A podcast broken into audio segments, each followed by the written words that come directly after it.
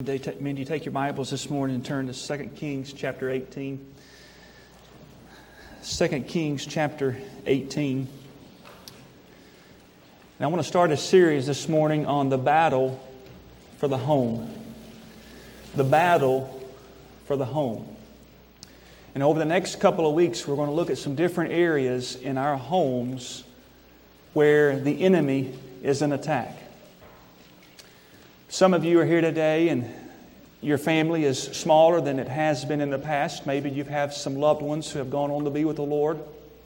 Some of you are in the maybe the grandparent stage where your children have, have left the nest and they've gone to begin their families and um, you see them on occasion and, and, and show your support for your grandchildren and your, grand, and your sons and daughters.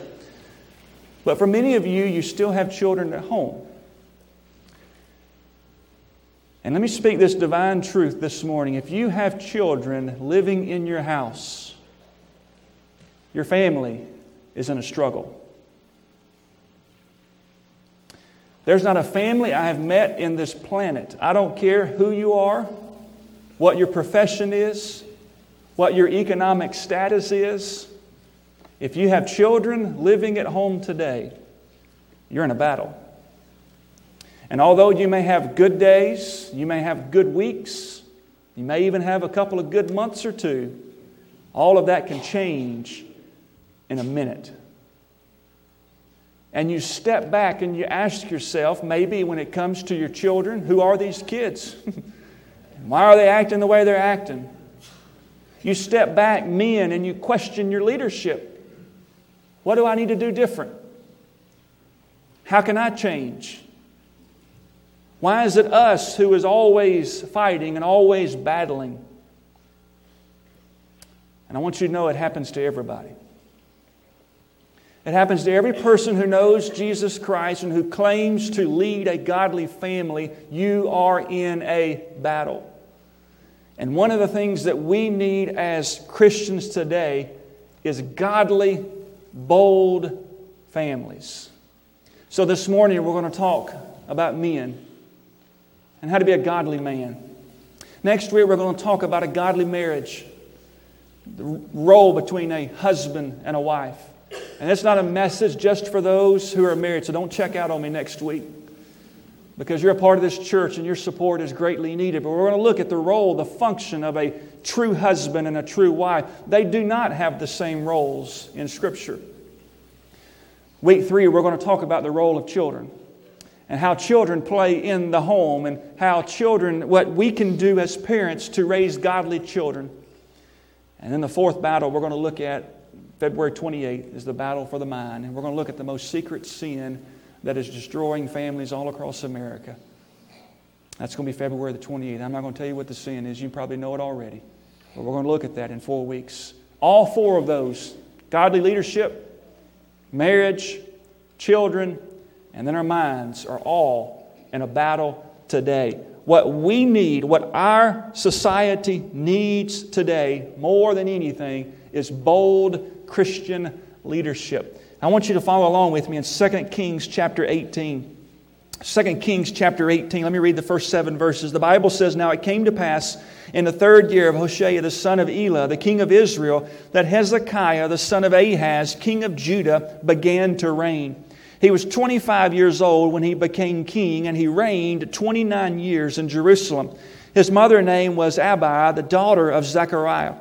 And he did what was right in the sight of the Lord according to his father to, to what his father David had done. He removed the high places and broke the sacred pillars and cut down the wooden image and broke into pieces the bronze serpent that Moses had, had made. For until those days, the children of Israel burned incense to it and called it Nehushtan. He trusted in the Lord God of Israel, so that after him was none like him among all the kings of Judah, nor who were before him. For he held fast to the Lord. He did not depart from following him, but kept his commandments which the Lord had commanded Moses. The Lord was with him, and he prospered wherever he went. Let's pray. Father, I pray this morning, Lord, even as we listen to this message, that there is a battle. There is a battle from our enemy to not to hear messages like this, scripture like this. and not to hear about a message about how to be a man of God and how to be a kingdom man. So I pray this morning, Lord, that we would look to you for divine guidance, that you'd give us wisdom, Lord. You would reduce me, minimize me, hide me behind your cross. Let us hear from you, Lord, in these next few minutes. In Jesus' name I pray. Amen.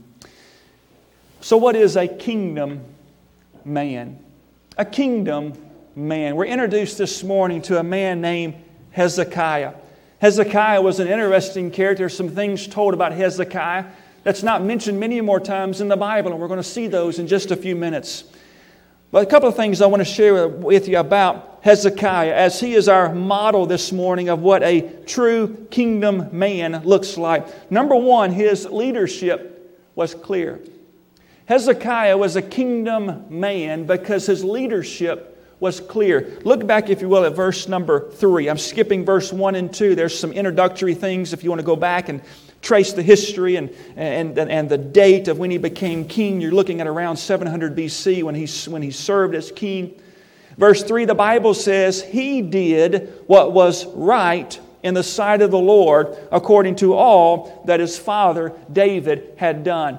Now, David was not Hezekiah's earthly father. His earthly father was a king named Ahaz. You look back a chapter or two, you can find the, the, the, the reign of Ahaz. Ahaz was a wicked king, just like uh, uh, some of the kings that had passed before. So, when you're looking at this, the Bible says his leadership was clear he did what was right in the uh, sight of the Lord, according to what his father had done. Only two other kings in all of Scripture was ever identified by doing right in the sight of the Lord. Hezekiah was one of those. The other two was King Asa, 1 Kings 15, and the other one was Josiah, 1 Kings 22 and, and verse 2. All three of these individuals came from wicked families. Their fathers were wicked.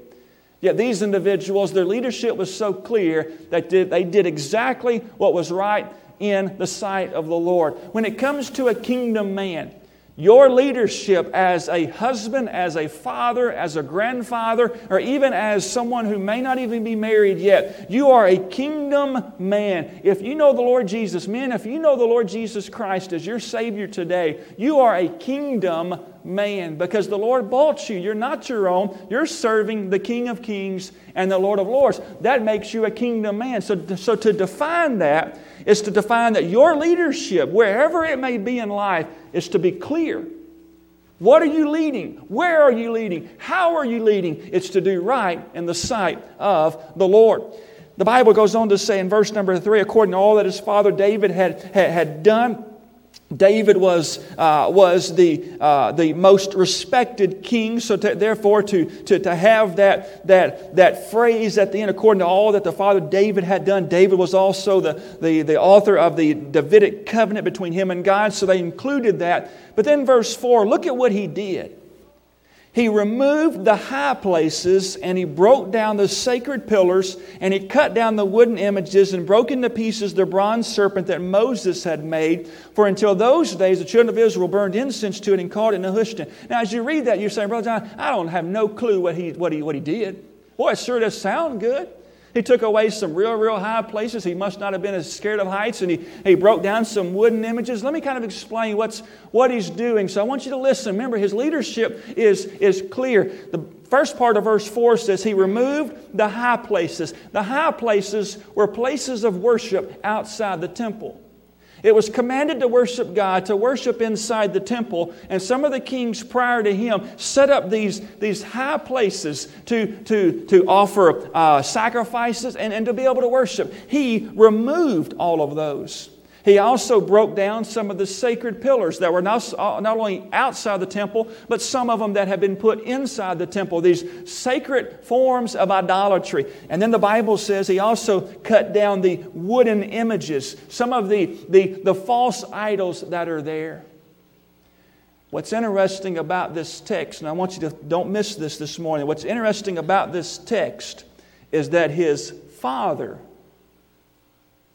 was the one who had all that built. And what his father built was sin, idolatry.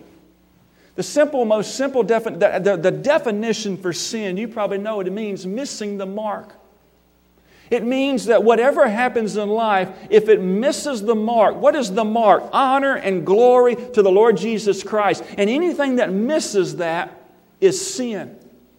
So missing the mark is anything that does not bring honor and glory to God. It is, it is sin. He chose to stay away from anything that bring, did not bring honor and glory to God. His leadership was absolutely clear. He chose to honor God even if it meant to dishonor his father. Did you catch that? We do not honor mom and dad if it brings dishonor to God.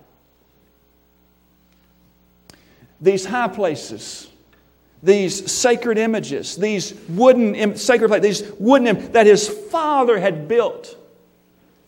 And not only did he, his father build these, but he also if you go back and read the story, he, he took some items and, and gave it to the king of, uh, of Assyria as they were working through some of the, the Assyrians were the, were the enemy of the day. And Hezekiah steps up, and his leadership is so clear and it is so bold that he even takes away some things to honor God that his father had put there. When it comes to a kingdom man, it does not mean that you don't love mom and that you don't love your dad and that you don't love your family. But it means that Jesus Christ is the only one who receives full honor and full glory. Jesus is all about the family. We're going to see that in the coming weeks. But there can only be one leader in your life, and his name is Jesus. So don't ever build your family and honor your family if it means to dishonor God. I talked about mom and dad. Mom and dads, let me speak to you when it comes to our children. We never honor our children if at the same time we're dishonoring the Lord Jesus. We never build them up. We never promote them. We never push, push them out in society seeking that they be successful if it, if it is at the expense of dishonoring the Lord Jesus Christ. The most important thing, mom and dad, you'll ever do to your children is to show them how to honor the Lord Jesus Christ. That's why I said a while ago, you're in a struggle. Because if you're trying to teach them how to love the Lord Jesus Christ, it is a struggle. Because the enemy wants to do anything in the life of your children except them grow to be just like Jesus. And if you're not teaching them that, devil's not at your doorstep. But if you are, he'll be there. A kingdom man, his leadership was clear, it was bold. And he removed all the sin that was there. So, when it comes to leadership in our life, leadership in our family, to be a kingdom man is to be one that is removing all types of sin that may be in our life. There's nothing we love more in our life except our relationship with Jesus Christ. There's no idols. You may not have a high place. You may not have an image. You may not have a sacred uh, uh, wooden statue in your home. But is there an idol? Is there something in your life that's keeping you from being a true, bold, kingdom man today. Not only the sin, sinful things, but let me show you the second one down here in verse number four. Not the second point, but the second part of verse number four. The Bible says, look here, this is interesting, that he broke down in pieces the bronze serpent that Moses had made. For until those days, the children of Israel burned incense to it and called it Nehushtan. Can, can we go back to Numbers chapter 21? Can we go back 800 years earlier? when the children of Israel were wandering in the wilderness and, and they were, they were, they were uh, uh, suffering through their sin. And as Jesus, as, as, as Jesus, he did say that in John 3 14, but God told Moses to take a serpent and put it up on a pole. And, and all those people that have been bitten by those serpents, if they would look and if they would believe, they would be healed from it. So Jesus, I mean, Jesus, He is God. Y'all know that. So if I say Jesus, I mean God. If I say God, I mean Jesus. You clear? All right, good. So God told Moses that to put this serpent up, and, and the one thing that was harming them He said to put up on a pole. And if those people believed and looked, they would be healed. That's why Jesus says, just like Moses lifted up the serpent in the wilderness, so too the Son of Man and the things that is harming us, our sin, became sin on the cross. So it was a picture of salvation and how many on that day, as they're walking through, were healed from the bites from these serpents. 800 years have passed, and that emblem of salvation, that emblem of, of healing, has now become an idol. For 800 years, they, the scripture says, until those days, until now, they have, they have uh, worshiped this bronze image. In fact, they called it Nehushtan, which means the, the little brass thing, little bronze thing. And Hezekiah comes on the scene and he sees the most uh, uh, sacred piece of, of, of, of, uh, of, an, of an image that's been around for 800 years. King after king after king after king said, "Hey, we can't touch that. We can't touch that. That is a that's something we cannot harm because you remember my father told that story and my grandfather all the way back 800 years how they were suffering in the wilderness and how they were healed. We can't do nothing with that. But all they began to do was to make it an idol and to offer sacrifices to it because Hezekiah is a kingdom man. He says, "I don't care if it brought salvation to you 800 years ago. Now it is sin and it becomes an idol and it has to go. So he broke into pieces, the Bible says, the wooden image that Moses had made that was in there as a form of worship for 800 years. To be a kingdom man is to live like Jesus. And when you live like Jesus, you have to learn to be treated the same way people treated Jesus. They either followed him or they threw stones at him. And to be a kingdom man is to be one who says, you know what, my leadership, it's going to be clear. It's going to be bold in my family and my job as a dad, as a husband. We're going to follow the Lord Jesus Christ. And for some, they're going to follow, but you have to be prepared to dodge stones. The world hates kingdom men because the world, the author of this world, is the sin, and that is Satan. He hates men of the kingdom. His leadership is clear. I remember the story. If you go back and you read Mark chapter 9, you remember when Jesus brought James and John and Simon Peter up on the Mount of Transfiguration. And as they were out there, how, how special of a moment not only to be invited to go anywhere with Jesus, but to go up on the mountain and see the glory of God fall upon His Son, Jesus Christ. And not only to see that, but to also see Moses and Elijah there at the same time. Peter could not keep his mouth shut. You remember what Peter said? Lord, it's really good for us to be here, isn't it?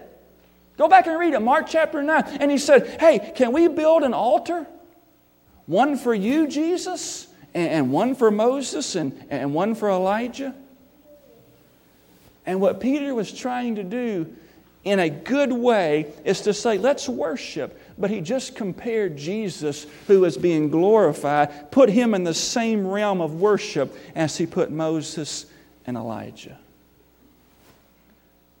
Now I realize Moses is represents the law and Elijah represents the prophets, but can't nobody represent Jesus, who is King of Kings and Lord of Lords. After Peter said that, the word come down from above.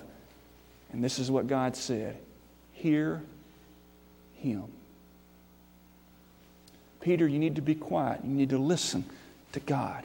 You need to listen to what Jesus is about to say. You need to hear him. Man, let me hear you this morning. When it comes to men, our leadership, is it clear? What are you trying to accomplish in your family? What are you trying to accomplish when it comes to your children? To be kingdom men means your leadership must be clear. But number two, not only leadership must be clear, but number two is loyalty was consistent. His loyalty was consistent. The Bible says in verse 5 that he trusted in the Lord God of Israel, so that after him, was none like him among all the kings of Judah, nor who were before him. The Bible says that he trusted in the Lord. You can imagine when Hezekiah comes up on this scene and he starts doing things different from his father. He starts cleaning house and getting all of this form of idolatry out of the temple and changing the way things are going. Not only just taking out the idols, but to tear up and to throw away an 800 year old piece of, uh, uh, of salvation history, which has now become an idol. There's going to be a lot of folks mad at him. There's going to be a lot of folks who want to kill him. Yet I love that little phrase in verse 5 he trusted in God. To be a kingdom man simply means is to trust in God. The Bible says he will what? Never leave you nor forsake you. He will never fail you.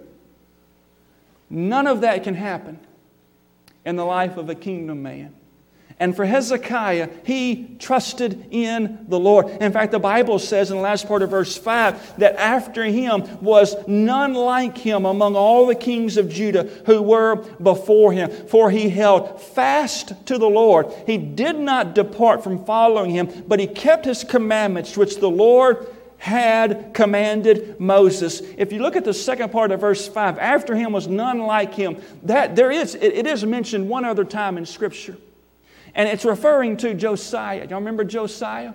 So the scripture, the reason why I want to bring this out, the scripture does not contradict. It doesn't mean that Hezekiah, none came after him more like him, or Josiah the same way. So who is better? And the question is not who is better. The question is in the context of this. If you look at Josiah, the scripture is in uh, 1 Kings 23, verse 25. The scripture is referring to Josiah, how he kept the law of the Lord that no king ever before him or none like him kept the law of the Lord like Josiah did. But when it came to Hezekiah, no man trusted in God and walked in the, in the, the, the, the level of kingdomness as Hezekiah did. The scripture says in verse 6 that he held fast to the Lord. He did not depart from following him. He kept his commandments, which the Lord had commanded Moses. He trusted in the Lord. Um, I, I, I, don't want your, um, I don't want you to raise your hand on this, but anybody ever been stuck in an elevator? I, I, never have, and, and, I hope that doesn't mean that next time I get on the elevator, I'm gonna get stuck, uh, because I'm a little bit claustrophobic. Although I, I never try to put myself in situations to test my claustrophobicness. But what would happen if you ever got stuck in an elevator? Some of you, you would try to macho man your way out and, and pull the elevator out. And for some, it would be when you would pull it open, what you would see is a wall. And you would totally lose it trying to just force your way out. For some, you would just go absolutely hysterical. You'd be hyster- hysterical. You'd go crazy. Because you would think your thoughts were, this is how I'm going to die. This is it. I can see the light. They're coming. They're coming after me. but how many of you would just remain calm? Go find that telephone that every time you get in the elevator, you're wondering, what's that telephone doing in there? And at that moment, you're glad it's there. And if it's not a telephone, maybe it's an alarm button. If it's a telephone, you pick it up and somebody on the other line says, Hello? You say, Yeah, we're stuck in an elevator. Can you help? I'll help. We'll get it fixed. Or if you push that alarm button, it'll notify someone else. Or if you've got a phone in your pocket, some people carry their phones everywhere they go and they pull out and you text someone, hey, I'm stuck in the elevator. Isn't it good to know that when you get stuck where you have no control, there's somebody on the outside that can help? Hezekiah, who wanted to be different than anybody else, his leadership was clear. His loyalty, number two, it was consistent, trusted in the Lord. The scripture doesn't say here, but I know it was a battle. coming in wanting to change and to try to bring back true divine worship. In fact, if you go back and read the Chronicles account of this, Hezekiah's first day in office, he restored true worship back in the tabernacle. The removing of the images and those things took time. First day, he restored true worship and he trusted in the Lord. And those times where he felt like he was stuck, those times he felt like he could not get anywhere, he trusted in the Lord and he held fast to him. But then, number three, not only was his leadership clear, not only was his loyalty consistent, but to be a kingdom man is to have one whose life is complete. Now, I want you to see this. Verse 7 The Lord was with him, and he prospered wherever he went. Man, if I was to ask you, what, tell me two things you'd like in life. I'd like to have the hand of God protecting me, and I'd like to have the hand of God providing for me. I don't know of two other things that you could say. There may be, uh, you may say it in a different way.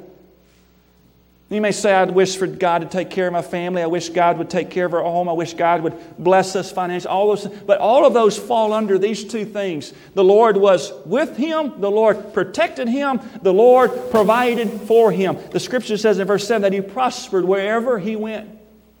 So here is an example. Here is a model to be a kingdom man. If you want the Lord to go with you every single day and to fight your battles, then this is what it is it, it's a life that is complete. It is a complete life, one that loves the Lord, one that has a leadership that is clear, a, a loyalty that is consistent every day. He'll go with you, He'll take care of you. Those that do God's work with an eye to His glory and with confidence in His strength may expect to prosper in it. For Hezekiah, if you read the rest of his story, it was a great material prosperity. Hezekiah had much wealth. And I'm not saying to be a kingdom man is to be a man of much wealth although God may provide that for you because He knows if you're a kingdom man, you will use that wealth to honor His kingdom and to honor His glory for everything and to see more people come to know Christ. Wealth is not the enemy, wealth is not a sin. The love of wealth is. But God blesses and God provides wealth and resources, however that is defined, to be more of a man in His kingdom, to be a kingdom man. His leadership was clear, his loyalty was consistent, and his life was complete. My favorite verse in all of Scripture is Isaiah 40 31, which says, They that wait upon the Lord shall renew their strength. They shall mount up with wings like eagles. They shall run and not grow weary. They shall walk and not faint the scripture, the writer Isaiah compares the Christian walk to being one that is mount up like eagles. Why an eagle? Why not a red bird? Why not a blue jay? Why not a sparrow? Why not a hummingbird? It's always active. Eagles don't flock with other birds. Eagles are leaders. Eagles fly by themselves. Eagles soar to greater heights than any other bird. The tallest nest you'll see is that of an eagle. It is above any type of enemy, any type of varmint. Nobody can reach the nest of an eagle when it comes to an enemy. An eagle not only does it fly, don't not flock, e- eagles are, are predators. They work hard for what they want. You've seen maybe eagles flying around lakes or streams and how they eagle in on a fish or something. And I'm telling you, if they want it, they go after it because they work hard after it. Eagles hunt daily. You never go to a nest and you don't ever see a stockpile of food because when they get up the next morning, they're going out and they're working. They're trusting the Lord. They're walking by faith, if you can do it, you could say it that way. Eagles are respected. It's the most respected bird out there. Eagles protect their own. Eagles are watching over their children, not keeping them in the safe shelter. When eagle, when little eaglets learn how to fly, you know how they do it? An eagle will take an eaglet and will take them up to the highest of the highest, their, their, their, their offspring, their children, and will let go of them. And as they begin to fall, they either learn how to fly, and if they don't, the mama eagle comes back and catches them takes them all the way back up again and lets go of them. And sooner or later, that little eaglet begins to learn how to fly. An eagle is one that protects his own. An eagle is one that he soars to great heights. Those that wait upon the Lord shall renew their strength. They shall mount up with wings like eagles. They shall run and not grow weary. They shall walk and not faint. Men, I'm, I'm telling you this morning, and I pray through the, the authority of God's word to be a kingdom man to be a kingdom man. Let's pray.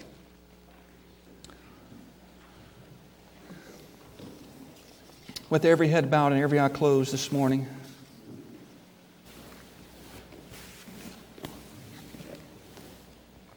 I know the message was centered around men, but the invitation is open to anybody.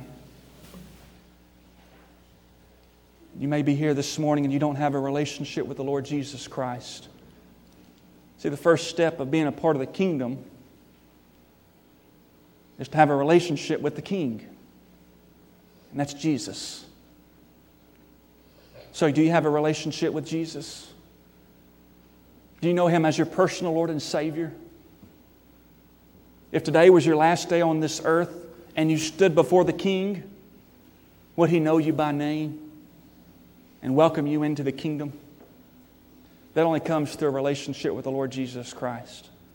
See, the Bible says all have sinned and come short of the glory of God. The wages of sin is death, but the gift of God is eternal life through Jesus Christ our Lord. I pray if you don't know the Lord Jesus this morning, that you would repent of your sins and turn to Him and trust Him today. This is your opportunity to give your life to Christ. I may be speaking directly to a man. See, the issue when it comes to your home of being a father and being a child, the issue first is that Jesus Christ is your Lord and Savior. Would you trust Him today? And when it comes to your family, men, is your leadership clear? What are you trying to build when it comes to your family? Is your loyalty consistent? Is your life complete? Lord, I pray today for every, every man that is here.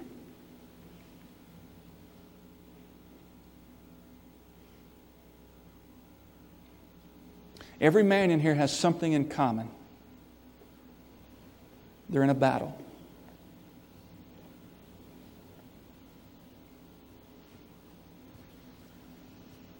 They're in a battle because somebody, the enemy, seeks to destroy their marriage, seeks to destroy their kids, seeks to destroy their family.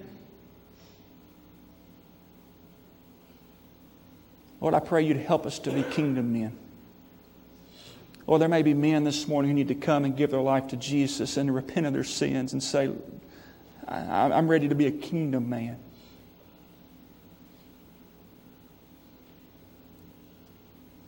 Lord, for those that need to be saved, would they come? Or there may be some men who need to come and just place their family on these altars and say, Lord, I just need you to take control of my family. I can't do it on my own. I just need you, Lord, through your grace to help. And help me. It starts with the man, it starts with the leader to be a kingdom man. So, Lord, I pray you'd use this invitation as you see fit, as your Holy Spirit leads would we respond? There may be other decisions that people need to make, Lord, they can make those as well. We love you today in Jesus' name.